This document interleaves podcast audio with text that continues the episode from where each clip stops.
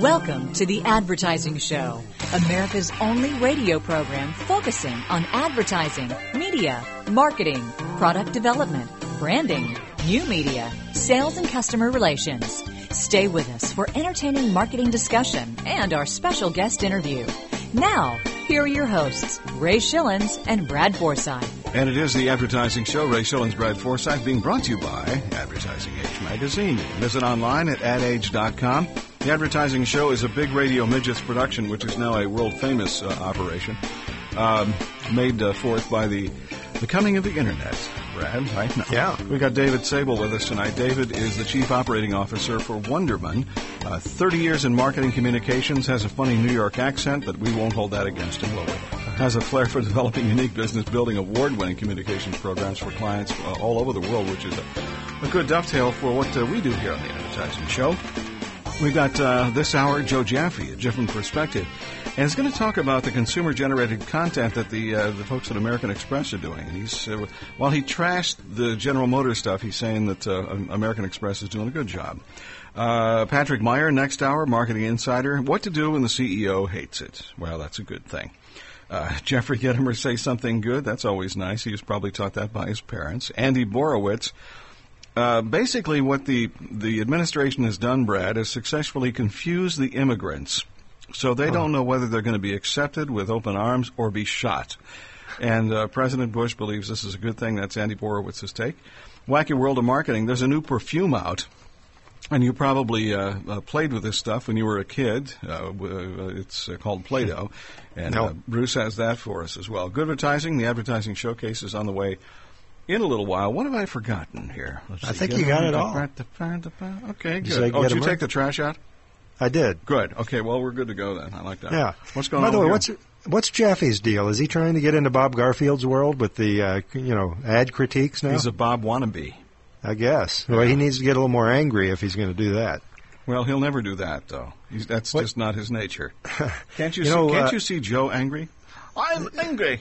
We never know if Joe Joe may be angry. We just don't know. You know, new business tip of the week from the advertising show: Los Angeles online travel service Expedia.com announced just this past week, Ray, that it's going to place its ad account and review the Seattle-based client, which spent 170 million dollars in domestic measured media last year, uh, has uh, used uh, Interpublic Group's uh, Deutsch LA, uh, Marina Del Rey, for creative and media chores. Uh, Deutsch, by the way, Ray, this is kind of interesting but not unusual. Deutsch, which has handled Expedia since the client's inception Yeah, yeah. seven years ago, said it will not defend. That's code for you pissed me off. Oh, really? Okay. Well, you know, what- they've, had that problem with other accounts before, though. as Well, I don't know. The more recent, more more visible uh, version of that, I guess, was uh, Fallon with uh, BMW. Exactly. Yeah. which had done a great job for BMW, and uh, now uh, who is it? It's uh, GSD&M Austin handling uh, BMW. And GSD&M just lost uh, a biggie as well, as I recall. Uh, at least it was up for review.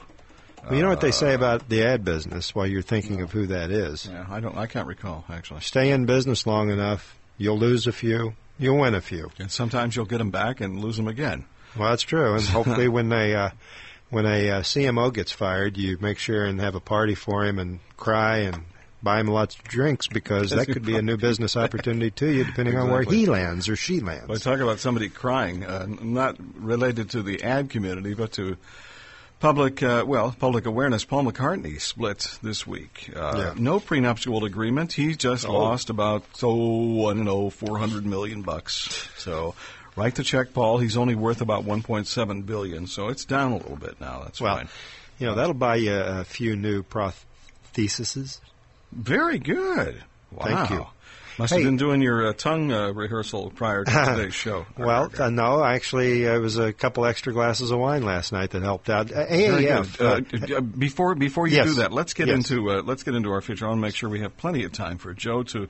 Well, kind of, you know how he does. He rambles on about stuff, and Yes. sometimes we got to use the old hook. Let's listen. If you dare to risk seeing the world from a new point of view, join us now for a different perspective, featuring author and new marketing consultant Joseph Jaffe. In previous weeks, I spoke about the Chevy Tahoe consumer generated content exercise and really critiqued it and criticized it for a number of bad mistakes that they made. Well, I think the good news is that American Express proved to us all that once bitten should not necessarily be twice shy. And they came up with a really what I thought was a great consumer generated content campaign that really leverages, extends, and even enhances their My Life, My Card central positioning. And campaign that has really been built using, ironically, traditional advertising. In short, American Express asked consumers to put together 15 second vignettes of essentially what My Life, My Card means to them. And the result has been a number of really authentic and credible and very warm vignettes that consumers have put together. And I think the beautiful thing about this is when you turn the tables, when you allow a consumer to interpret or express or internalize what your positioning essentially means, it can never be wrong. Consumers are always right. And when they express themselves without too much constraints and control, the result is something that I would like to call reality advertising. And it demonstrates that consumer generated content not only can be done right, but when it's done right, can really take a brand to another level completely. This has been A Different Perspective, featuring Joseph Jaffe, president of new marketing consulting practice Jaffe LLC, and author of Life After the 30 Second Spot. You know, uh, Joe is talking about that as if it is a new thing, so to speak, mm-hmm. but it really, but it really isn't. I mean, no. consumer generated content has been around for years, mm-hmm. folks, and it is a good way to, to do stuff. So, uh, you know, I agree with him that way. And yeah, that's always good. But it's good stuff from Joe Jaffe, uh, Ray Schilens, Brad Forsythe on the advertising show. David Sable uh, is in the Bronx tonight. The Bronx. Vice Chairman and Chief Operating Officer of Wunderman. and uh, we'll be talking with uh, David here in just a few minutes. And we'll have him not only for this hour, but for next hour on the advertising show. You started to talk about something about the American Advertising Federation. Yeah, what is that uh, news brief uh, AAF puts out? AAF Smart Brief, and it's a daily thing. You can sign up for it. It's free. Yeah. It's well done. Links. Yeah, it's it's uh, what is it? Is it AAF.org? Yeah, I believe it is. And uh. No, I'm pretty sure it is. Uh, I was there today and clicked onto their uh, national conference uh, just to see what they had going, which is coming up next month. Uh, right, right. And and they had a link to last year's national conference where you and I were the MC of the National Addy Awards. Right, right. And when you click on to the uh, uh, to the last year's highlights, you've got opportunities to see pictures of last year's event. And they cover like the golf invitation that they had, the honky tonk uh, that they did in Nashville, and some of the uh, other events. But when it comes to the uh, the award dinner, yeah, peculiarly, we were missing. There no. were no photos of you and Mary Hilton arm in arm. None of that stuff. I see. Okay. And I don't know. I you don't there know was why. nobody behind the podium there. Is that what you're saying? No, we no. I'm just saying that In they the didn't. They didn't have any pictures of yeah. it. Period. So, you know, they're still talking about you and my appearance there. You know. Right, right. We appreciate that. PR, isn't it? It was fun. No, it, it really was, was, a lot of fun. They did yeah. a great job with it as well. And uh, we've got, uh, we'll talk to David Sable, and he'll actually talk back to us here in just a few moments on the uh, advertising show. David is vice chairman and chief operating officer at Wunderman, an incredible company. And uh, David just back from uh, Paris about a week ago, so maybe uh, David has some good stories to tell about that as well. Or maybe he brought us back a good bottle of wine. Oh, it has to be Napa Valley, I forgot. Sorry. We got more on the advertising show with Ray Schilens and Brad Forsythe in just a moment.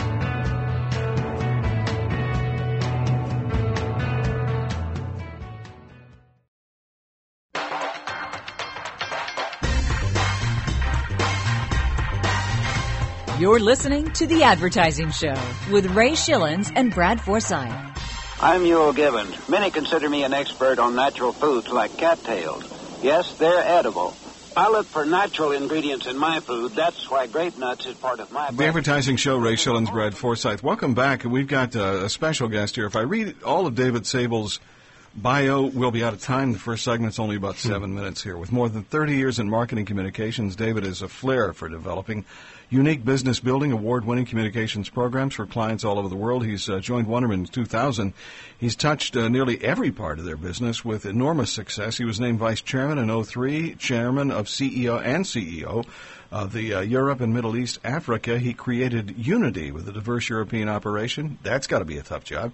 Also served as a strategic counselor to our key global accounts, including uh, on key global accounts including IBM, AT&T, Citibank, and Kraft, and those are just like you know little names basically. So, Right. Hey, uh, good success to you, David. And uh, although you're not the marketing person for New York yet, uh, replacing Joe Perillo, who quit last week on the show, uh, we welcome you to the advertising show. Nice to be here. Thank you. And Good. Uh, guys, at Wunderman, I promise not to quit on the show tonight. So. Yeah, please. Well, don't that's do that. good. Tomorrow. Well, you, you haven't been there long enough yet to quit. Yeah, in January of this year, you switched from being the uh, president and CEO of Wunderman's Europe, Middle East, and Africa regions, as Ray just mentioned, after being uh, CEO for those regions for over three years, and now becoming worldwide chief operating officer for Wunderman. I'm curious, David, uh, what sparked the move for you? Did you threaten to quit or something? How, how'd you get this new gig? I think it was my family. oh, your family threatened to quit. My Is that family, what it was? they demanded they demanded I come back to New York. Ah, yeah. So well, that's not a bad uh, bad demand to make, huh? no, not at all. But it was a it was a great gig, um, I must say. And you know, I I spent the, the better part of my career working on international business at uh, Burson Marsteller and Young and Rubicam. But I have to tell you, when you live in the region, it's just so much different. Yeah. Uh, you know, you, you get a you get a jaded view on international business when you hop from hotel to hotel. But when you're actually living in the region, it just absolutely changes your perspective. That makes a lot of sense. So when you were CEO of those regions, where were you based out of? I was based in London. Yeah. Uh, spent but spent the better part of my week going in market. And as I said, I think I think even even though you go in market and obviously you come back to to your home, but the fact that you're living in the region just it, it changes the perspective. You know, in our business, I think that one of the differences of the Wunderman business versus the pure advertising side, we have a one of our mantras is all relationships are local. And one of the things that, that we believe is that with advertising, it's fairly, it's it's all, it's understandable and it's understood that you can create global image. Mm-hmm. So I can take Citibank and I create a global image for Citibank. And wherever you get off a plane in the world, you know you're looking at Citibank advertising. Hmm. But what it takes to sell a credit card is way different country to country. Right. So what And you- gets you to buy a credit card in Germany is way different than what motivates you in the UK, which is way different than what turns you on in Singapore. So just Yeah, we had being the, able uh, to understand is just an amazing thing. Yeah, and we had the CMO of, uh, of Visa Ray on uh, a month or so ago, and she, of course, she was uh, CMO USA, but did have some uh, interesting thoughts to share along the lines of what you're just talking about, David. And I'm curious, as you as you describe your more global view, and now being uh, COO of uh, uh, Wunderman Worldwide, uh, does this indicate a shift in corporate strategy for Wunderman, putting you in as uh, COO? I don't think so. I mean, the, No? the truth of the matter is, it's a great, you know, it's a great title, but the truth is, my focus hasn't changed all that much, except that I've sort of elevated it to a global level. Um, I think that for the past five or six years, I've had the opportunity to work with our chairman Daniel Morel and the rest of our team, and work on global business, work on on regional business, and work on local business. And this is sort of a, a huge opportunity for me to continue to do that. So. Yeah, let, let's uh, real quickly lay some uh, groundwork here. From, I think most of our listeners may realize that Wunderman's a part of the Y&R uh, uh, company and uh, certainly the WPP group. Explain uh, how your relationship with the Y&R works, David. we are the, the relationship goes back many many years when actually the then chairman of the company Ed Ney came up with this idea of the whole egg, which some of you might remember. And the truth is, he was a visionary, and he understood that ultimately clients would be looking for solutions to marketing problems, and that the, the, the notion of channel or discipline would be less important than being able to solve the problems they had in reaching and touching their consumers. And since that time, the the Wunderman and Y&R businesses have been very interconnected. Um, I think we have a we have a, a saying in the company: "Best alone, better together."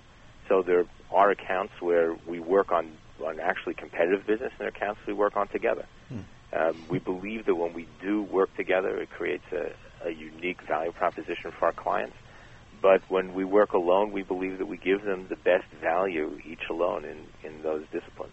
And the year that uh, you're referring to with uh, Ooh, goes back to the 70s. Yeah. Which, when you think about it, is really forward thinking with regard to. Uh, back then. Oh, Yeah. absolutely. And you know that it, also at the time, um, Ed Ney also bought Burson Marsteller, which right. I had the opportunity and the, the privilege of working for. We bought Landor, in so we had public relations, we had Landor in corporate design, we had Wunderman in uh, relationship marketing, Cato Johnson in uh, promotions. So when, when again, he had this vision already back then. Sudler and Hennessey in healthcare. So he had the vision back then of of the ability to be able to serve a client, our client, in unique ways to help them with their customers and, and be able to touch all touch points. Yeah. Does Wunderman ever work with other WPP-owned agencies? We work with other WPP agencies, and we work with outside agencies. Mm-hmm. I think that one of the one of the unique aspects of our business is that we have to be ready to work with any of our clients' resources. In fact, we're finding more and more over the past few years that in the RFPs that we see, there's typically a question of how well do you work with others? Mm-hmm. Meaning, would we work with companies outside of our outside of our range? So, for example, on Citibank, we work very closely with Fallon. That's And- interesting. So, and and it's Really? important for us because, and, and I think the clients expect that today. Clients want to work with people that they consider best in class, Mhm. And people that they think can do the best job for that particular for that particular uh, situation and solution. And so we find ourselves very often working with a myriad of, of uh, other companies. Again, inside YNR, outside YNR, in WPP, and outside the group altogether. So no uh, no hesitancy on other uh, large holding company owned agencies and working with a, a WPP owned company like Wunderman. No, not for us. I mean, look, Yeah. we, we share Microsoft with McCann. Mm-hmm. And I think that one of the one of the one of the reasons for our success the past few years has been our ability to work in an absolutely non-threatening way. We're not we're not interested in being competitive with the agencies that, that we partner with. The So client that- is the focus, and the client's customer is the key. Yeah, that that way you can do nothing but focus on the client. You don't have to worry about that. Absolutely. Yeah. So uh, any any you know I think a lot of our listeners would be interested in how the uh, strategy works when working using YNR as the example. Any uh, how does all this roll out? Does YNR take the lead in, in uh, campaign strategy and development, and then Wunderman come in behind? You do it collectively. You collaborate. How, how does that work? I think it depends. You know, typically, if you start together on a client, I think it all, it all depends at what stage you come in. I think if you start together on a new client, whether it's Y&R or anyone else, the ability to create the, the, the central the central theme of the campaign, the central strategy, is often a shared task. Um, and then from that shared task comes the advertising strategy and tactics, the relationship marketing strategy and tactics, the media channels, whatever whatever else comes. Very often, though, we come into the situation after an advertising agency has been in place for a while. And so then our challenge is how do you take an existing strategy, which, which by the way, is, is, uh, much more difficult. How do you take an existing strategy and an existing creative execution mm-hmm. and that is typically advertising focused, i.e., meaning that it's perceptual, and turn it into very motivating and very business building in terms of, you know, we need immediate results, we need people to come to a seminar, we need to sell another 25,000 boxes of software, we need to register another million users, we need to sell another 200,000 credit cards. So how do you how do you turn how do you take the strategy and turn it into into that kind of immediacy and then be able to build and sustain business as well as often cross sell and upsell. We've got to, hey, David, we've got to take a break here on the advertising show. Our uh, special guest, David Sable, Vice Chairman and Chief Operating Officer at Wunderman out of New York City this weekend with Ray Schillens and Brad Forsythe. And we'll be back with more of David in just a minute. And now it's time for the wacky world of marketing. Wacky world of marketing. Here's your host, Bruce Abbott. Our wacky update heads to Pawtucket, Rhode Island, where AP says it's one of the most unique smells around. And now you can wear it. Hasbro is continuing its celebration of Play Doh's 50th anniversary by releasing Eau de Play Doh, a perfume designed to smell just like the kids' modeling clay. Spokesperson Gary Serby says Play Doh's smell is one of the most endearing memories, and Hasbro figures smelling the perfume will transport people back to their childhood. And oh, yeah, it sells for $19 a bottle. And that, my friends, is the wacky world of marketing. This program was written and produced by Bruce Abbott, executive producer of The Advertising Show. Join us next time when we uncover the strange, the bizarre, and unfortunately, the true wacky world of marketing.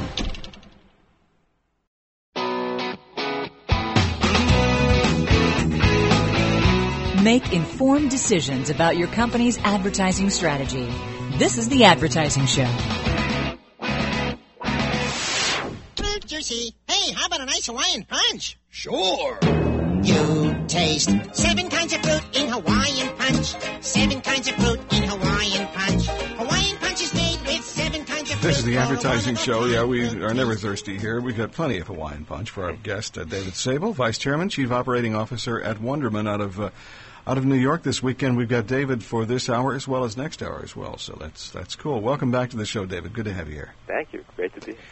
Yeah, and uh, it, you know you're going to have to get a little more laid back and easy going. We don't like it when you're you know all over us like this, David. But uh, I got to tell you, if I needed a new agency, I think I'd hire David. He, Mm-hmm. he kind of matches up well with our uh, you know point of view as well as our you know, the speed of liking the more relaxed atmosphere. Don't you think? Kind of reminds me of Jeff Stein, uh, a friend of ours. There, Yeah. got that got that accent. No, well, not he's now accent. is he now on the work release program or is he still uh, in the big house? Got I the think that's when I first met him. do, do you know Jeff Stein?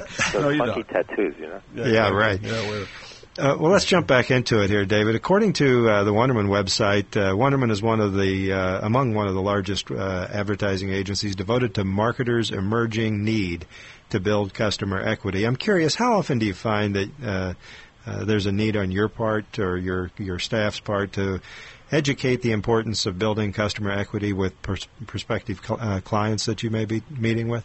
I think it's. I think everybody gets the notion of building customer equity. I think the question is how do you do it? And I think clients are more and more understanding that you can actually build customer equity while you while you build your customer base and make sales. You know, it used to be that we thought that you could only build equity in products and equity through your customers by perceptual means. And I think that the, the big switch is that people are beginning to understand that brand equity and customer equity go hand in hand. Right. And so we do find that it's growing. We find that people are way more interested than they were 10 years ago. You know, we don't use the word direct anymore. I think, you know, 10 years ago people would only call, talk about what we did and say it's direct. To us, direct is, you know, you want to buy a, a, uh an exercise machine. I'm happy to sell it to you. Give me a call, and I'll have it delivered in five easy payments. there. Yeah. That to us is direct marketing. What we do is relationship marketing, dialogue marketing. It's data-based marketing. It's being able to it's being able to talk to you, to give you the kind of information that you need, to give you depth, to give you reasons to connect with the brand. It's not necessarily about brand loyalty, by the way. Now, Lester Wunderman, who is, uh, thank God, 85 years old, comes to work every single day. Hmm. And it's an amazing man. Travels all over the world for cycles. Just in Prague, I talked to a, a group of young high techers who gave him a standing ovation. They said they never heard anybody who knew as much about the internet as he did. But Lester, Lester always said that you know what's what's brand loyalty? Is you know you can be loyal to your family, to your friends, to your country, but who's going to shoot themselves in the head for a tube of toothpaste? Yeah. So the real trick is how do I get you to believe that, that the product or the service that I'm selling you, that I want you to buy, is the best for you? Is going to give you the best return? Is going to be the, the, the, the thing that adds the most value to your life? And that's You know, my I- job.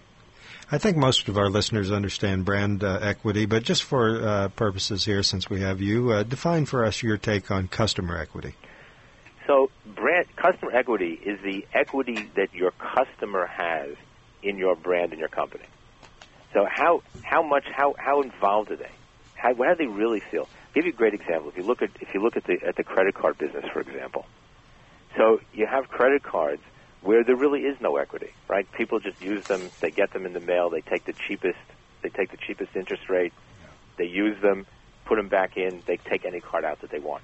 Right? There's no. They have. There's no real customer equity. They don't. They don't feel anything for it. Then you have the cards that give you back some money, or that have some kind of scheme, or that give you back whatever. And guess what? Those cards are the kind that you feel a little better about. You probably think about how you use them the best because you just have just a little bit more equity. But then you have the cards that you really believe in. And interestingly enough, cards like American Express score very, very high on that. And you think about it. So here's the card that not only do you have to pay for it, you pay the whole bill every month. And yet the equity that people have in that card is huge. Mm-hmm. So we just see that it, it's, it's this notion of how much of yourself are you ready to put in the product? How what is it? What is it really? How much are you ready to invest in it? How often are you ready to use it, buy it, pass it on, tell someone else about it? So it would be, a, you know, I guess a good a good thing for a, a C-level executive to uh, evaluate their own customer base is to ask yourself, is your customer invested in your product or service? And Absolutely. and uh, yeah, you know, you mentioned Lester Wunderman, a, a founder of Wunderman, and also uh, a gentleman known for coining the phrase direct marketing, uh, even though it's an outdated uh, term today. But to give some credibility here to the gentleman, uh, my goodness, uh, for someone that uh, actually attributed to coining that term, I'm curious. Uh, Got in your about a minute opinion, here, Brad. yeah, in, in about a minute or less. Uh, in your opinion, what's the biggest weakness that you see in, uh, uh, you know, what, what's the term we want to use? Relationship marketing today in lieu of direct marketing? Yeah, I think I think that relationship marketing is probably good. Lester calls it, by the way, today instead of direct marketing, personal advertising. No, That's good. and that's that's well said. What do you think uh, one of the biggest weaknesses is today with relationship marketing? I think the biggest weakness is that people have because because people are first getting their feet wet with it, they believe that it's all about the database. So I think I think one of the things that happens is technology hurt us because of CRM, customer relationship marketing. People believe that if I had a database and I had some software program, I could be hugely successful. What they neglected to understand is that data is just historical transaction records. If I don't have insight, if I don't understand why you bought, what motivates you to buy, why did you choose my product or not choose it, or why did you decide to go into the store or pass the store by, then all the all the data in the world wasn't going to help you. And so we find that they, they, they tend to use data instead of using insight. You need to use both. It's David Sable, our special guest on the Advertising Show, Vice Chairman, Chief Operating Officer, Wunderman, and we've got more with David next hour on the Advertising Show.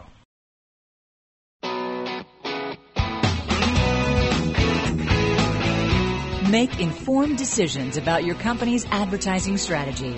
This is the Advertising Show. Woman here? Never. A woman's world has really grown. Most places now she calls her own. Gentlemen prefer Hanes. Getting Yes, they do. And now Hanes are good on guys and girls, too. I'm not talking stockings, okay? Uh, it's Ray Shillings, Brad Forsythe on the Advertising Show, and our special guest, uh, David Sable, will be back with us next hour. David is COO of uh, Wunderman, and um, g- good conversation, too. We're gonna Yeah. we're, we're gonna pick up on some of the stuff he's talking about this hour and carry it through. Is that right, Brad?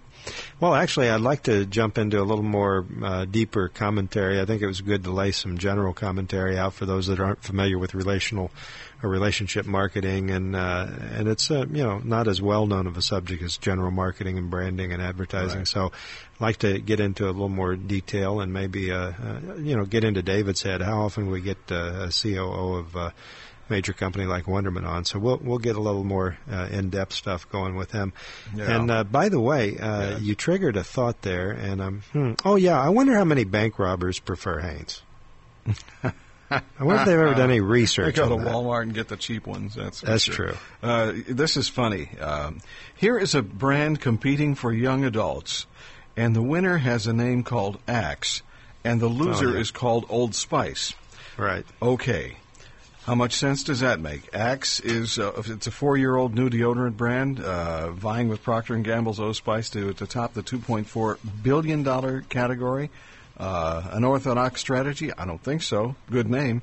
Mindshare, edgy uh, advertising, the integration of online content with traditional media, and the savvy pitching of the product in line with PlayStation and Nike instead of other personal hygiene products. You would think that Axe probably had no trouble doing that, and that's the headline. It says Axe barely breaks a sweat as it takes over the category. Yeah. Who could have figured? Well, you know, I first I read that as well, Ray, and I was surprised. I guess I'm out of touch with the deodorant world, but uh, you know, you and I have made light of uh, Old Spice, and uh, I had no idea Old Spice owned that particular category. That was the first surprise, I and I either. was I was familiar with Axe, and I know they've done a lot of innovative innovative. Uh, Marketing in order to uh, get where they are today, but my goodness, to overtake the number one uh, product in the deodorant category, which is a very crowded category huge. to yeah, That was- that's quite a uh, quite a uh, an accomplishment. I can't remember. Does it say who the agency is? Was it Deutsch? Mm, let's take a look here. Um, it's uh, Bartle Bogle uh, Hegarty and uh, WPP Group's uh, Mindshare. Yeah. basically. So Yeah. Okay. Well, it's uh, you know, hats off to them or armpits or something. without breaking a sweat, what a way to without breaking a sweat. Hey, you know, Ray, uh, baby boomer generation, it's all getting older. We know that. Sure. If you're not getting older What do you and you're if you're not getting older and you're a baby boomer, you're not hearing this. Uh, in any event, uh, it, it's bringing uh, a considerable influence along with the aging of the baby boomer generation. In case in point, Ray, the launching recently of hearing aids for the young at heart from a website What? from a website called myhearpod.com, the first hearing aid solutions uh, website for baby boomers. The uh, initial offering from its new line is called Discreetly Nude for the Elegantly Reserved Boomer. These are hearing Hmm, aids now. okay, okay. And to give you an idea of some of the colors, uh, future colors that will be coming out from the company include negligee black, power gold, What's that in your ear? and sexy silver. So you know, I guess have those colors. if you're yeah if you're a if you're a company and you're you know and you've catered to the uh, you know the gray market and now that the aging baby boomer is doing just that aging uh, I guess you have to think in terms of maybe remarketing and, and rebranding and repackaging and uh, some of the products that you were once uh, selling to just the uh, the older crowd, so to speak, because the right. baby boomer has a little bit different taste about uh, these kind of things. How weird. So I guess you know how long how long before Depends will come out in both Madras and uh, tie dyed. Exactly, exactly. Yeah. How about a, how about a depends thong? I'm wearing one now. I didn't know you could see the lines. Oh no, you can't. That's the point. Yeah, that's true. It's a wonderful Yeah. thing. Uh, Yeah. That's that's you know, if I needed a hearing aid, I wouldn't be worried about the doggone color. I'd want to be able to hear. Um, Well, I think the whole deal is, you know, I think you're too practical, and that the baby boomer probably doesn't want to accept the fact that they need a hearing aid. so if they right, can right. be colorful about it or fashionable, fashionable, uh, then that's what they're doing, I suppose. okay, You know. yeah, maybe I'm thinking of the older demographic or something. You know, somebody in the '70s or. Or somebody, because hearing aids really, for the most part, don't work uh, for Right. people. So I suppose if they don't work, they ought to at least look good.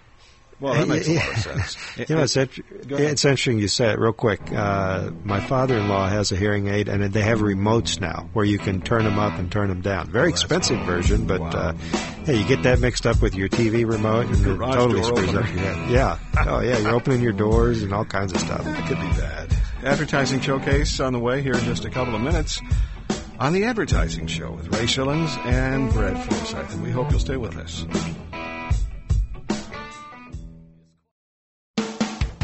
Simplifying the complex world of advertising.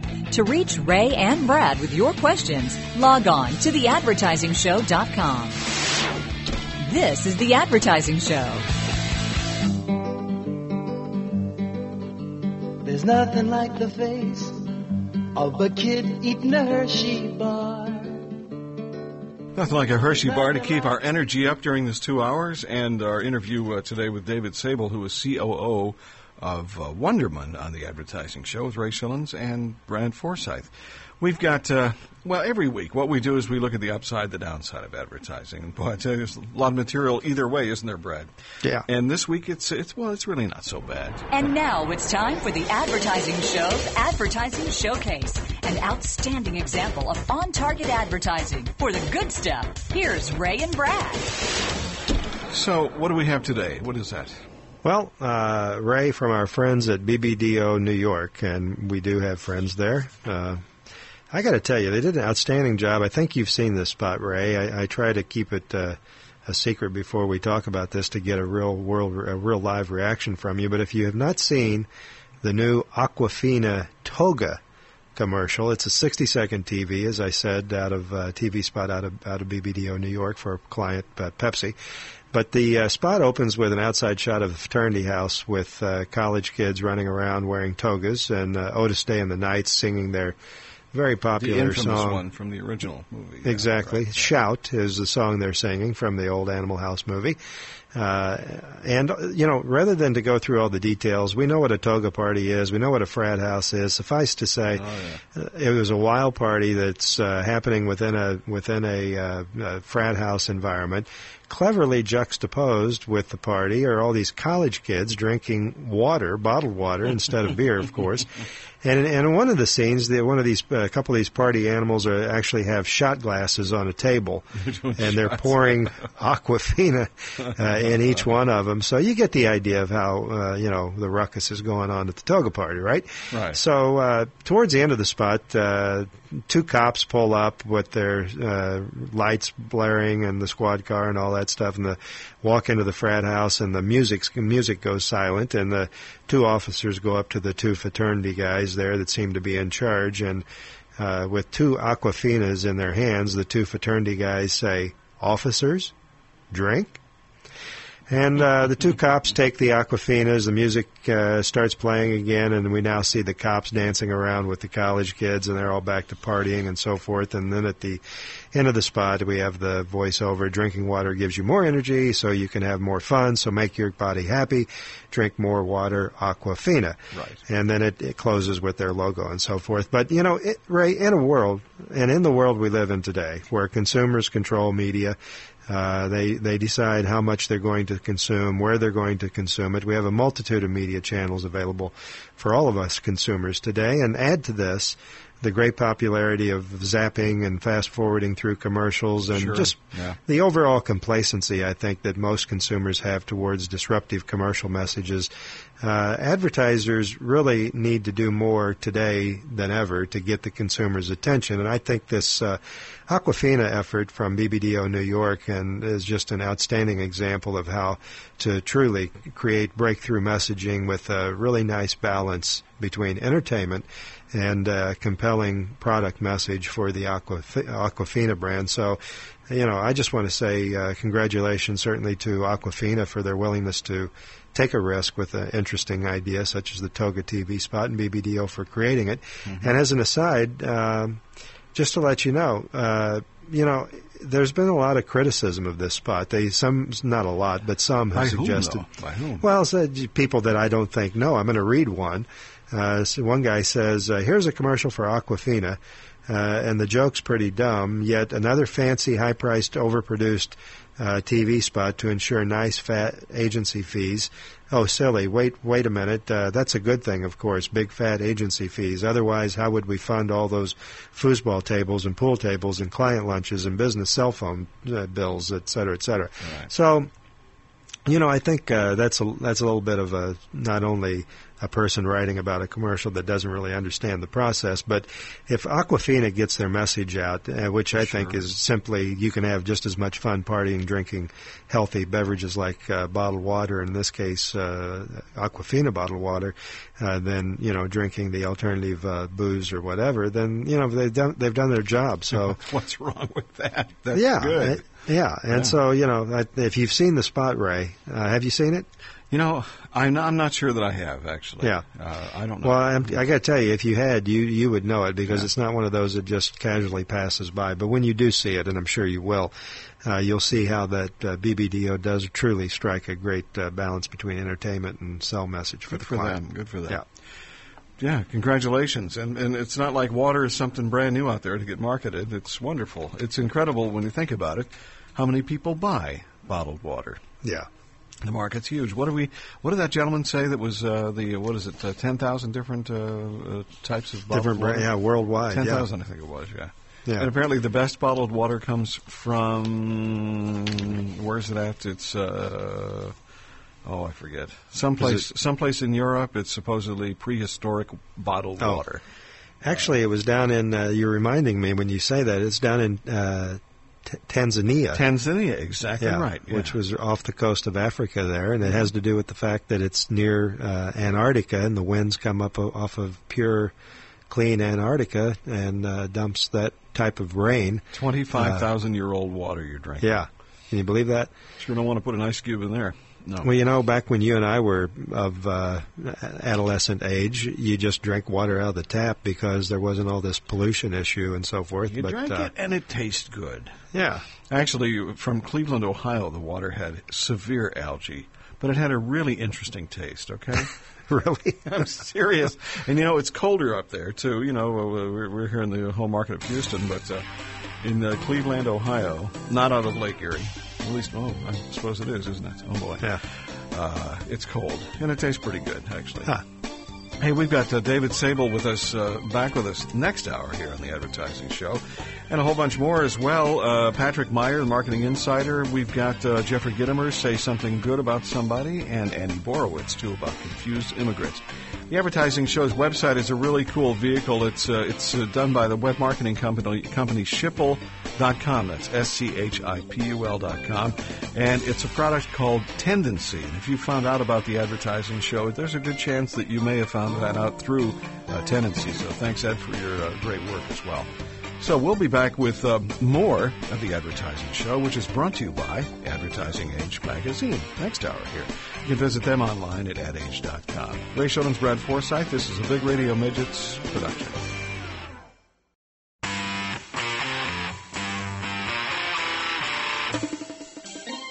Welcome to the Advertising Show, America's only radio program focusing on advertising, media, marketing, product development, branding, new media, sales, and customer relations. Stay with us for entertaining marketing discussion and our special guest interview.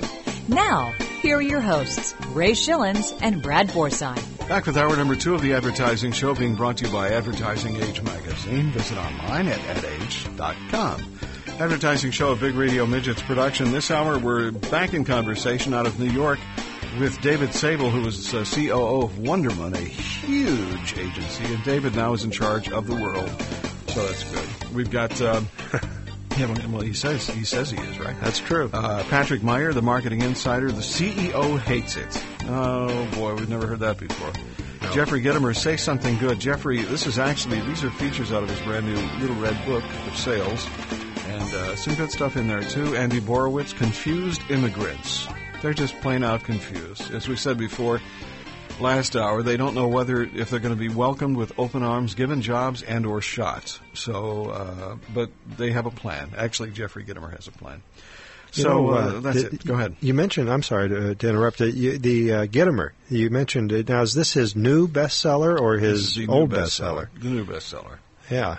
I, I was going to Red Book of Sales. I think that's what it was. I was going to mention to Bruce we need to update his uh, his open to his vignette to mention that he's a best-selling author, unless we've already done that. No, uh, but he hasn't paid us yet. So, He hasn't? No, so you know, he's a I'm little bit behind. And, Glad our audience could join us for this production meeting. no, we're, we're doing that via via word of mouth now. We're telling everybody about By that. word of mouth marketing. Yeah. Hey, uh, CBS Radio, uh, certainly you and I both know that it's the second largest operator of radio stations in the U.S. This is just in this past week. Has recently entered a seven-year agreement to purchase radio audience ratings for, uh, from Arbitron's portable people meter system. This comes in uh, Really? in lieu of the Clear Channel Communications, uh, uh, you know, holdout during their RFP for a new rating system. The, the move was frankly a, a surprise because CBS, like many other top radio broadcasters, had been holding out during the deal uh, with Arbitron for the uh, PPM because Arbitron had been uh, seeking significant price increases over the uh, over its uh, current paper diary, uh, and I call it paper diary dated uh, system. But according to executives Ray familiar with the negotiations, the PPM cost as uh, cost are more than 60% higher than Arbitron's current ratings, uh, and the move suggests that CBS may have cut a better deal. But that was a Wow. surprise announcement because you know CBS was a part of the uh, the board that they formed to review the various uh, requests for proposals that were coming from a variety of sources, and I think it was down to only two or three uh, depending on if you want to believe that third one was not going to be a part of the deal, which was uh, uh, Media Mark Market uh, Media Mark Research (MRI). They pulled out of the running, and so it was down to Media Audit, uh, Audit and uh, Arbitron. And uh, you know, so with CBS deciding to uh, go ahead and go with the Arbitron system, that kind of you know Oh yeah, shoves it in the face of Clear Channel number one, and kind of loses a little leverage on their deal with the uh, RFP and all that. But anyway, Well, personally, I don't think I don't understand why they're not working just directly with the manufacturers of the radios and getting information immediately back uh, of where people are, where they're at, what they're listening, when they're tuning out, when they're tuning in. I mean, build some technology into the radio itself. Well, shoot, how hard can that possibly be? Yeah, it's We'll a good work on point, that right? next week. Uh, there's well, no you could have been do that. You could have been a part of the RFP. Uh, you, you go find that uh, technology uh, and I put it right together. here, actually, it's, uh, sitting in the Wait a minute. Reach over here. there it is. Uh, and then when they do an RFP again, when their renewal comes up uh, in six it. years, you'll be ready for Yeah, it. hopefully, I'll be rich by then too. That'd be great. hey, let's uh, let's check in with uh, Patrick Meyer here on the Advertising Show. Welcome to Understanding the Future Now. It's the Marketing Insider featuring Patrick Meyer. Today I'm going to talk to you about what to do if your CEO doesn't like your advertising and marketing. In the ivory tower, whether it's client or agency head, someone 50 plus who drives a Jag or a Mercedes hasn't been in a club in 20 years, and all of a sudden he doesn't like the advertising and the marketing, it's actually a good sign. That means that young people will scream with delight when they see what you've got coming. Let me give you an example. In Advertising Age, Rance Crain and Garfield talking about VW advertising, condemning it. I actually think that's probably a good sign. If you've seen the new GTI stuff, it's great stuff. It's strategically grounded in taking a VW advantage on German engineering versus Asian cars and bringing it to life in a compelling, intriguing, and fun way. It's geared for millennials to make them sit up, take notice, embrace it, and they are doing that. Consumers and focus groups love this stuff. Of course, it's not right for a 55 plus executive who's reviewing it. Here's what we've done over the years that works really well. Make sure you start with consumers and what do they want and film it. Then when you create new options, new packaging, new ideas, take them to consumers and film it again. So when you go forward to talk to your management and you share where you're going, you show the video. One time with one of the soft drink leaders, we had four urban teens in his conference room talking about why they love the advertising. It took that kind of move to get management to say, got it, let's go. So if you're marketing to millennials, don't be scared off by a CEO bad reaction. Anticipate it and get past that. You've been listening to the Marketing Insider, heard every week here on the Advertising Show. Join us next week for more insight into the future of marketing. I'm Patrick Meyer, and remember, the marketing revolution is now. Well, there certainly is one common thread here on today's show. It's called consumers and how to market to them. It's uh, it's interesting how that has all come together. I agree with, uh, with what. Patrick's saying, don't Well, you? Of course. Oh, it's a great Yeah. idea. What Yeah. better way? And unless the, the, the, the, the CEO is a real idiot and wants to have it his way, uh, which you know would lead to the downfall of his company eventually or her company. Uh, th- they would listen to something like that. Say, "Well, my God, these are the people who are buying my product. I maybe I better start listening to them." And Yeah. it's so true. I, and you know that's a good uh, that's a good philosophy and an application that you can apply to any product or any advertiser out there. If you're if you're the guy on the corner with a, a deli shop and you decide to advertise, you better think the same lines, or else you've basically thrown your money away. Yeah, I don't know how many times you, you and I both experienced this, where a particular client may say, uh, you know, you pick a medium and you're discussing a particular medium that you think may solve a problem, and they say, "Well, I'm a big fan of blank," you know, whatever that medium is. It's like, well, I don't frankly care whether you're a big fan or not. I'm trying to talk about some solutions here, but you know, you can't talk to them that way. But the point is, is we we talked about Volkswagen and the outstanding uh, TV spots that they have on right now, and the one in particular where they get uh, slammed into an accident and Yeah. and the guy uh, survives, and they both come out unscathed, and it has a, a safety. Uh, aspect to it, and it's making people sit up and take notice. And if Rance Crain and Bob Garfield don't like that spot, as as Patrick says, uh, that's probably a good thing because that means you're resonating with the young crowd, which is who that creative is is uh, slated to uh, appeal to. Yeah. Okay. Yeah. And, and I think he was also talking about the uh, the younger, not only the accident spots, but the the uh, Mr. V Dub guy, uh, which is really really cool too for the, uh, excuse me, for the uh, for the younger crowd as well. Yeah. Speaking of cars, and uh, these cars go real fast. NASCAR, that is. Uh, UPS is a big winner. Uh, with uh, their the, the NASCAR themed serial ad campaign continuing to resonate both general consumers and business customers. Uh, they have a race the truck spot from the Martin Agency out of Richmond. It scored better than average in uh, USA Today's Ad Track poll, and the delivery service now counts almost uh, all of a thousand businesses affiliated with NASCAR as customers. That's a 40% increase since it launched five years ago. That's good stuff, too. We have more on the advertising show with Ray Schilens and Brad Forsythe, and we'll be back with uh, David Sable here and more conversation with David out of New York in just a moment.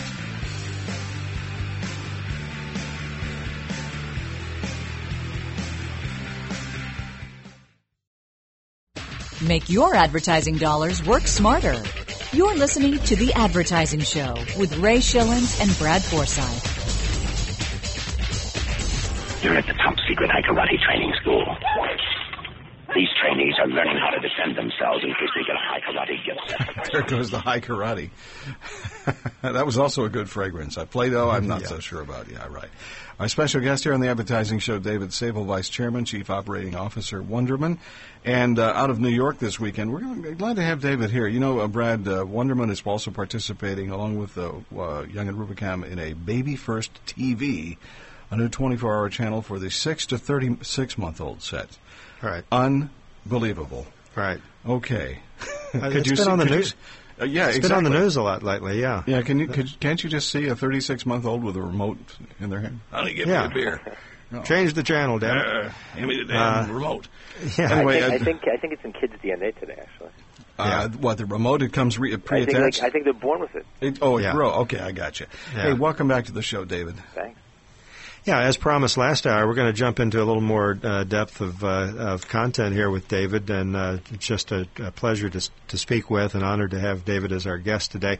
Uh, a lot's been talked about redefining creativity, David. Uh, you know, a lot have been asking the question: Is content uh, its new definition? And you know, we leave it to the writers and pundits to you know delve into that, and everybody seems to have an opinion. Weigh in on on this subject, if you would, David. Okay, sure. I think I think first of all, we went through a wasteland of uh, during that whole dot com boom and bust of creative. It was just terrible, right? Gerbils being shot out of cannons, puppets running. I mean, just absolute nonsense. Things that that, that in the that amaze me because people in the industry 20 years ago would never have allowed such work to get on on the air or be printed or or be on the web or any place. And I think that what's happened in the past couple of years, we've gone back to basics in a lot of categories. People are are communicating, they're informing, they're educating, they're entertaining in their advertising, whether it be print, web-based, video, or whatever. It makes no difference. I think that content is critical today because of the notion, because of the web, because I can get more information than I ever could before. I have to be able to communicate with. you. I have to tell you what my product is about. There's way more clutter out there. There are way more products. There are way more services. If I don't tell you what I do, I've lost a unique opportunity. Now, one of the interesting things, I did some study, and I found actually one of the most successful ads in the 1890s was a four-line little piece placed in the London Times for the Shackleton expedition to the North Pole. Hmm. And it got hundreds and hundreds of responses back there because it talked about come have a what you know be bold, go where no man has gone before kind of thing. And it talked to people. And I thought about it when I saw some some article recently about Google and their couple of lines of blue, and I said it's exactly the same thing. And you think back to David Ogilvy, who believed you write a lot of copy and you make it interesting and informative, people will read it. So it's nothing new. I think what we're getting back to is the notion that content is critical. Yeah.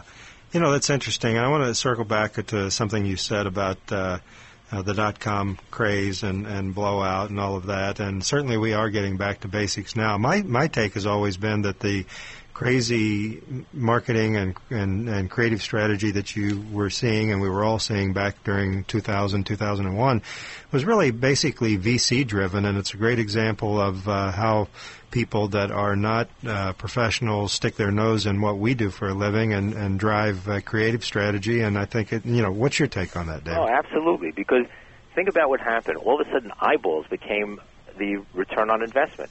Mhm. I mean, here we are measuring ourselves in how many credit cards do we sell? How many Ford cars are we able to help Ford move?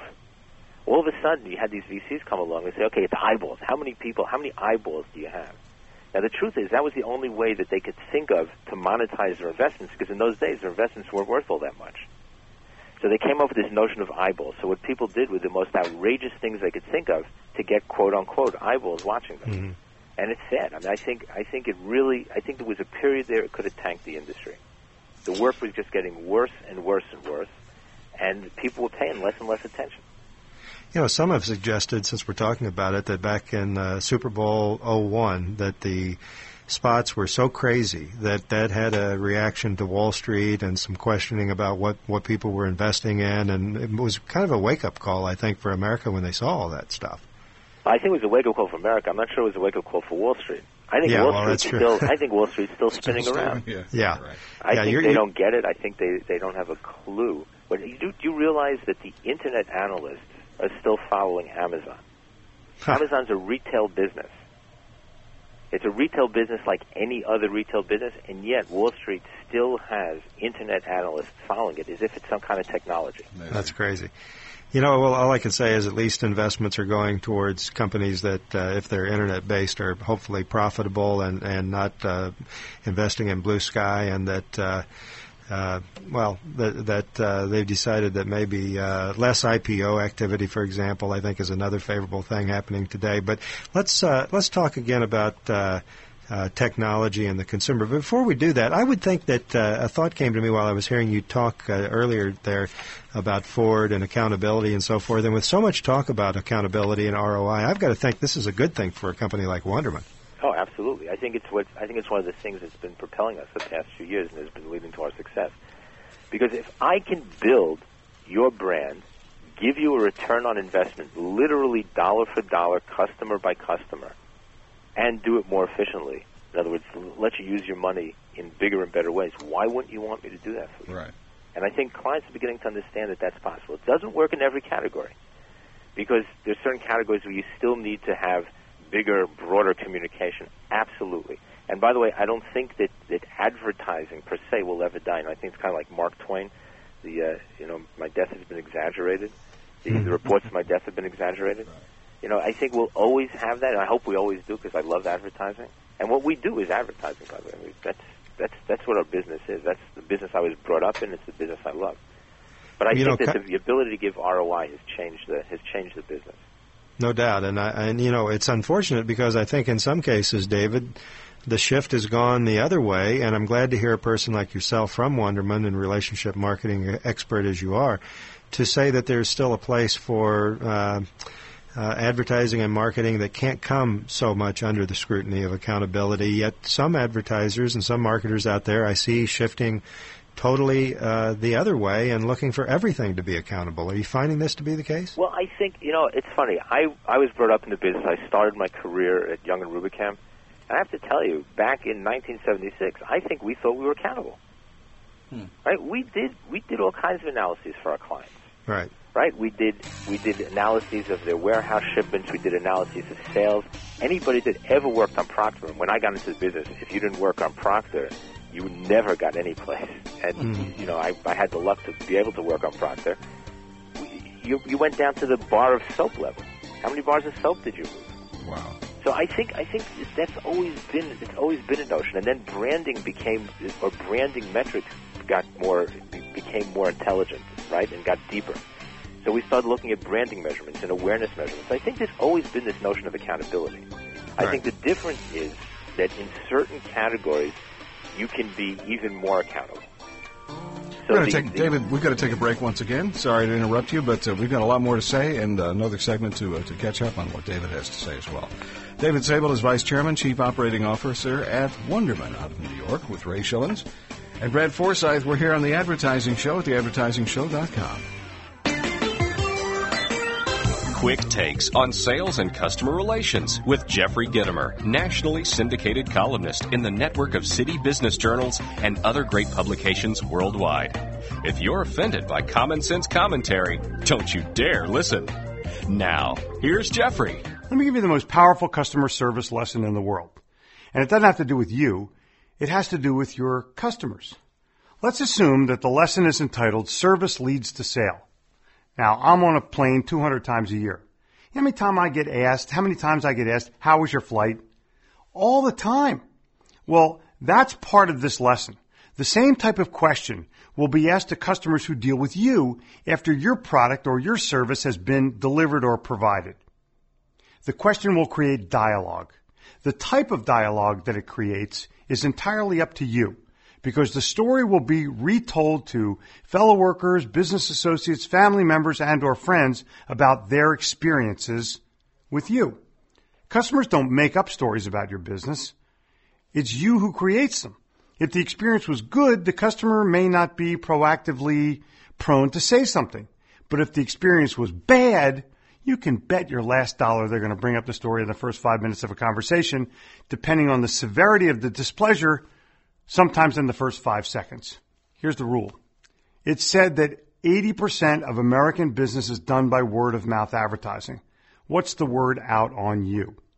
After the transaction is over, the customer is going to say one of three things. Something good, nothing, or something bad. And the cool part is about that, you choose exactly what it is. Quick takes on sales and customer relations from The Advertising Show, the only radio show in America featuring Jeffrey Gitomer as a regular weekly guest. To learn more about his books, tapes, CDs, and speaking engagements, log on to Gitomer.com. G I T O M E R.com. And tune in next week when we'll hear Jeffrey say, This is Jeffrey Gitomer, reminding you that if no one responds to your ad, it may be because your ad sucks.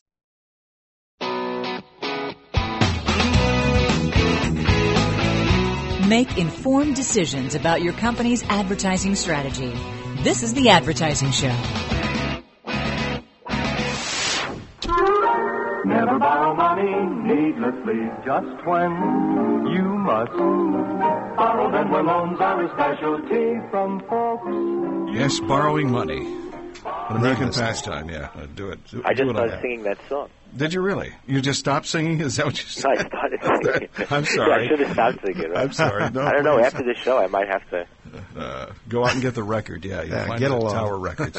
David Sable for one more segment on the advertising show with Ray Schillens and Brad Forsythe. David is vice chairman, chief operating officer at Wunderman out of New York, and it's a pleasure to have you here. Welcome back. Thanks.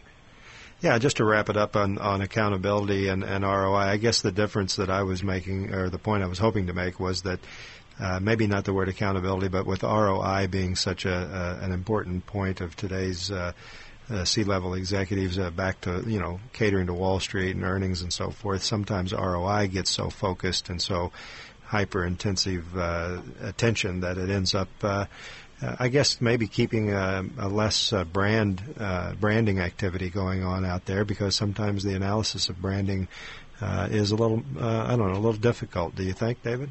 You know, I think that we would argue that you can do it all, Yeah. and that if you and one, you should never sacrifice one for the other. If you can, if, again, if if you can build your brand and sell the credit card at the same time, and Hmm. use the sale of the credit card to build the brand, that's what you should be doing. That's you shouldn't the be ideal. building the brand and then going and trying to sell a credit card as if it had nothing to do with the brand. Which, by the way, is what was going on, you know, 20 years ago. Yeah, and that's certainly the ideal way to not not put uh, put it all in one area or another. I'm curious, uh, David. Do, do American agencies take a different approach to advertising for their clients than uh, European agencies? I think in the past they have. Um, I think that there's been way more focus in the U.S. on ROI. I think that we're we we have been way ahead of the Europeans in terms of the notion of relationship marketing and what it can do. I think the Europeans tend to go out more on a limb. You know, anybody who's been to Cannes and, and has looked at the at the great work that's shown there, um, the Europeans tend to be more um, sort of out on a limb creatively. I think that they they tend to go for the more perceptual. I think, though, that over the past couple of years, we've seen, again, as we've seen in the U.S., a shift. Uh, the Wunderman business is very, very strong in Europe and growing. And we're finding more and more traditional clients who are coming to us and asking us to do for them what we've done for clients in the U.S. and elsewhere. Hmm. Well, that's interesting. I, sometimes you hear cutting edge things happening in Europe and so forth, and hear the opposite. I guess is playing to your benefit. You know, you're often written and quoted about uh, the trades, and uh, recently you were quoted as saying the notion that technology has changed the rules and foundations of the so-called B2B landscape is wrong. Explain what you mean by this, David. I think the technology has only helped us to become more efficient. I think the rules stay the same. I, you know, it's interesting. I, if, if you look at, at just um, any any set of marketing issues, right? Marketing is marketing is marketing.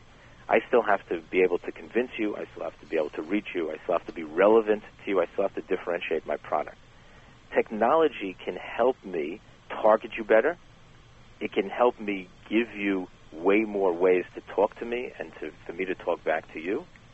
But it doesn't make the, it, inherently, there's nothing in the technology that makes that connection any better. It just makes it more efficient. And I think one of the problems that we've had in the market is that people have believed that technology was the be all and end all. So we believe that technology has to be marketing enabled. Technology in and of itself doesn't do anything. Our phrase is marketing enabled technology. So if it's if it's technology that allows me to do something more efficiently, that's great. But if it doesn't come from the basic marketing place, if it doesn't understand you as a customer, if it doesn't understand what motivates you, what what makes you get up in the morning, what makes you buy, what makes you get to the store, then there's not a lot the technology can do. But it's do you- pretty do you clear think that if that- that was the case, the, the, we would have we'd have no other business today other than on the web, and we know that that's not true. Couldn't agree with you more. Do you feel marketers uh, in your area of uh, specialization today tend to rely a little bit too much, maybe, on technology and data? I think they have because that's what Wall Street was pushing them to, and they thought that that was where they needed to go. And I think what you're seeing, and interestingly enough, I think you know it's one of the reasons that it, at Cannes now the the Direct Awards is so interesting, because I think that all of a sudden people began to realize that in this market you have to be as creative as you are doing anything else in the advertising business, because it is about people and it is about connections. And people who think that it's about CRM, customers really manage, customers customer relationship management miss the notion of customers really manage. And that's what we believe. We believe customers what what technology has helped today is it's given customers more power. So unless you understand that the customer is really in control and help the customer be in control, then you don't get any place. And we think that What do- that's really the key. Yeah. What, what do we have, Ray? About Just a minute about a left. minute, yeah, right, Yeah. exactly. About a minute left. Any uh, any parting thoughts? I know you had a, a great uh, win a while back with the uh, Microsoft business, and uh, congratulations to that. That was back in '04. Yep. Anything uh, in the offing for uh, your new your new role as uh, COO with Wunderman? Well, spending a lot of time out in Seattle. Uh, Microsoft's a great piece of business. Again, you know, the notion that all relationships are local. Microsoft in every country, as we have to connect with the with the users and the buyers and the software developers in, in all those countries. But it's helping us, along with Ford and Citibank, to create global platforms upon which we can build local businesses, which we think is is very critical. I think you're going to see more of that. So, global perception, very very local marketing, and then platforms that literally stretch across the world upon which we can build down from the perception right into the consumer's home in any You know, when you say when you say think global and market local, I guess that gives your wife a reason to why you're traveling so much. That's right. It's the it's the locality of my life. So hopefully not everyone has to sleep on planes as much as I do. But I'll tell you, when when when you get to these countries and you get off the plane and you see the work that's being done, it's just wonderful. And you probably got some good seats on airplanes as well, David. Thanks for being with us here on the Advertising Show. David Sable, Vice Chairman, Chief Operating Officer at Wunderman. Thank you, Red. Red, it's great being here. Thank, you you, very David. much. Back in just a minute with more with Ray Schillens and Brad Forsythe.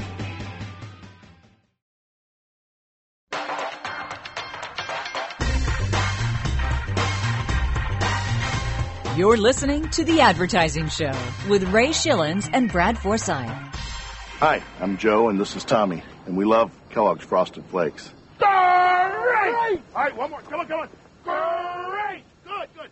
We uh, head Great, uh, great every redo of an ad for uh, Kellogg's and Frosted Flakes with the Tony the Tiger guy who finally passed away, sadly. He did. Um, yeah, he did. Uh, David Sable was great today. I wish we could have had David uh, on for uh, for more segments, but uh, seriously, go to uh, Wunderman. That's with a U, by the way. W U N D E R M A N. It's uh, Lester Wunderman's company. And uh, Wunderman.com is the place to go. But uh, uh, good job, David, and uh, way to go. No wonder the man is so successful. And John, you know, when, when you and I get into our upper 80s, hopefully we're not still going into the office like Lester is. Lester's going in the office again.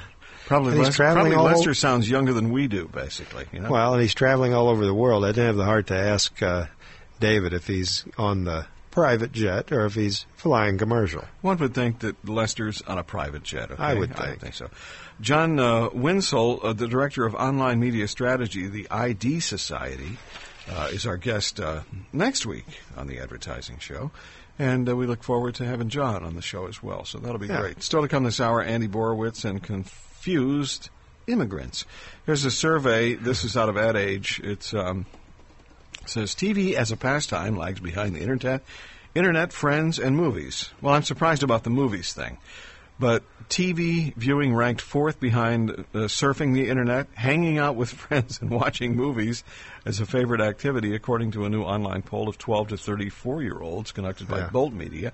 400 Bolt Media website members also found that only one in four respondents could name all four major broadcast networks. Are you kidding?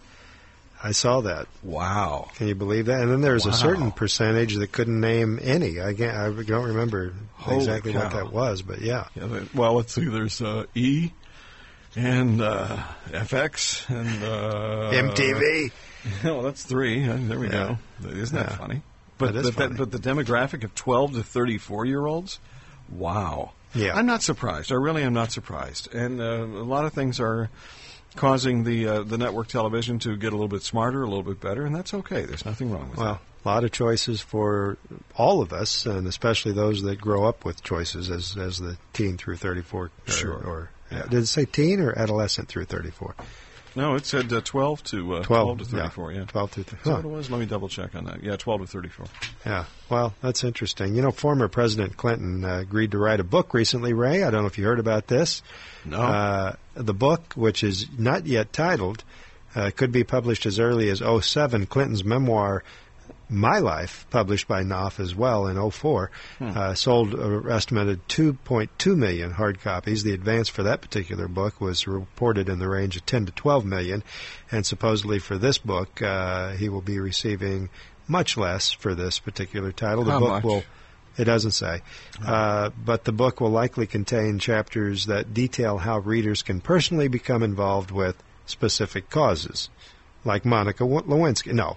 Uh, He's over- you know, over her. Well, it's, it's, it's interesting that, you know, this guy, you know, Bill's writing another book, and it's supposed to be about how, uh, how you can become involved in citizen activism like Bill has become with his President Clinton's foundation, as well as other public service things that he's worked on, which is good that he and George W. Senior uh, are getting along.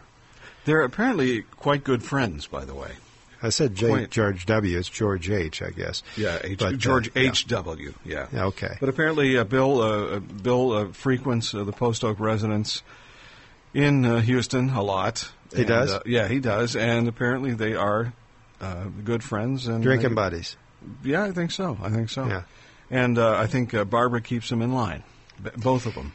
Well, you know, I wouldn't want to mess with Barbara. No, she'll pop you upside the head. When she's not at the baseball games, Barbara, if you watch uh, television globally, if you ever watch the Astros play uh, any of the teams, you will always, for the most part, 99.9% of the time, see her sitting behind home plate. Is that right? That's Barbara's place. you know, we we've talked about the uh, two man bobsled. Yeah. And and how silly that looks. What I think also looks silly is when you decide to do skydiving and they hook you to that other guy. Yeah, for me, I'm, I mean, I'm going that yeah. way. I mean, you know, come on. If you're going to do that, hook yourself to a female or something. oh, that. Okay, get a female instructor. Okay, well, I see. I yeah, in case you land funny or something. That'd be a good good one for the water cooler the next day. Yeah. You're never going to believe what happened to me. All right. Uh, but if And I- she's pregnant. And if I'm going out of an airplane, I don't care whether it's a guy or a girl. They're going with me.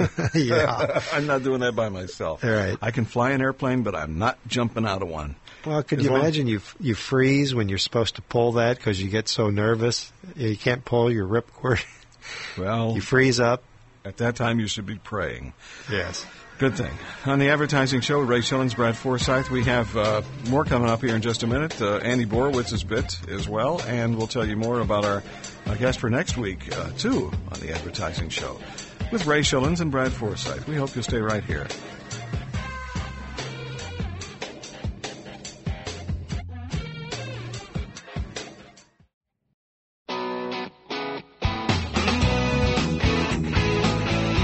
Make informed decisions about your company's advertising strategy. This is The Advertising Show.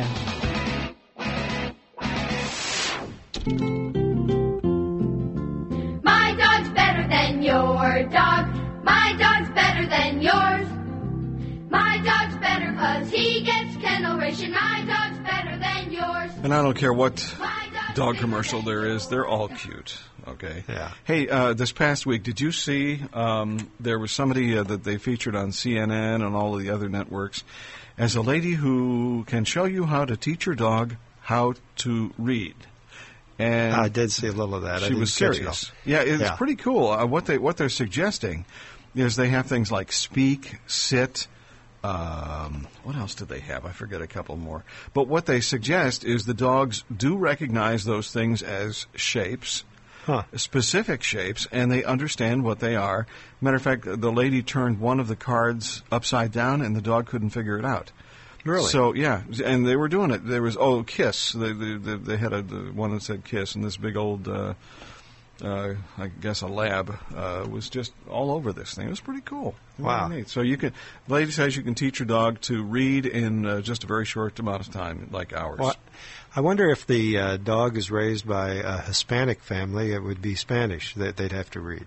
But they would recognize that, yeah. You think? Sure, they would. Absolutely. I think that's I think that's really cool though. I'd love to try it. Don't know what dog don't know what dog to start on. How do you say bad dog? well, I usually say it with a cuss word or two involved. Yeah, oh yeah, exactly. You mean Yeah. after after they've eaten the, the back door again, right? Something like well, that. uh, we've we've worked through that. Okay, but having dogs is good for crime prevention, and uh, Yes. why are we uh, getting? And speaking of crime prevention, here's Andy Borowitz. Okay. Hi, this is Andy Borowitz for The Advertising Show. And now, here's this week's feature from The Borowitz Report. As President George W. Bush's policy on immigration has become increasingly confusing in recent weeks, a growing number of potential illegal aliens have given up trying to figure out how and why, and they've decided to stay at home instead. Confusion over the president's immigration policy has been at the top of the agenda of the annual meeting of Future Illegal Aliens of America, which is gathering in Juarez, Mexico this past week. The organization, which offers travel tips, restaurant suggestions, and other information for those planning to sneak across the border, spent the better part of this past Tuesday and Wednesday trying to decipher the president's immigration policy, but with no success. We do not know whether we'll be granted guest worker status or shot on sight by the National Guard, said a spokesperson who until recently had been considering sneaking across the U.S. Mexico border. Just trying to figure out the whole thing makes my head hurt, he says. He said that he had been planning to sneak into the U.S. in order to get prescription drug benefits, but added the president's prescription drug plan is almost as confusing as his immigration policy. And at the White House, the president has added that the response from potential illegal aliens was proof that my policy of intentional confusion is working. By changing my policy on an almost daily basis, I have succeeded in stemming the flow of illegal aliens, Mr. Bush said. It's only a matter of time before the same thing works in Iraq. Elsewhere, in an effort to increase his nation's birth rate, Russian President Vladimir Putin offered a citizenship to Britney Spears and husband Kevin Federline. This is Andy Borowitz, and this has been a special edition of The Borowitz Report from The Advertising Show. To read more reports or to receive daily email alerts, log on to borowitzreport.com. This is Andy Borowitz saying, keep it fake, baby. And I wonder if uh, Russia has the uh, the seatbelt laws because you know she could drive around with her baby just out there. You know, uh, That's true. I like I like that guy's name, Vladimir Putin. Putin. He's the president, and he has been for a while, and he's n- not done well for those people out there with regard to person uh, pri- uh, rights. You know, pri- oh yeah, personal rights. Yeah, it's it's not gone as well. And the United States has called him on, as I recall. Yeah. So that's that's good. Hey, you know, he was talking about the uh, immigration and all that. We've, you know, living in Texas, you get to go over to Mexico, border towns and so forth. And I remember many years ago, uh, just as kind of a joke, I decided to. Uh, it was uh, Matamoros, You which don't is you don't joke at the border. well, you know, it was in looser times, and uh, Matamoros, which goes over from Brownsville there, which if you're out South Padre Island, you know, party and whatever. So, decided uh, to see what would happen if you uh, the uh, Rio Grande was uh, fairly low at that time, and you look down the bridge there, and I thought it might really throw them off if somebody like me from America tried to sneak into Mexico just to see what they would do. And you did that? Well, and there were several other people coming the other direction. Oh, okay. And they tried to turn me around. no, Come with me. You're going the wrong way, senor. no, actually, yeah, it kind of makes you wonder. They probably hurry you on in, wouldn't they? You would think so. Yeah, Yeah. absolutely. Come on in. Yeah, You don't, but you you do see people uh, back then, twenty some odd years ago. I, Come I across remembered seeing people, yeah, walking underneath the bridge and going under there. But you know, that was before they had much uh, much concern about that, I suppose. Now they have a cruise ship down there, and everybody gets the flu, and they go back home. Bird Yeah. flu. Yeah, bird flu. No, that's bad. We don't want that. They're saying No. that's going to be huge if that hits, and we don't want that to happen. Well, that's what they say. I got my shot the other day. Did you really? Your no, not really. shot? I bought a parakeet instead. Tequila. Just a shot of tequila.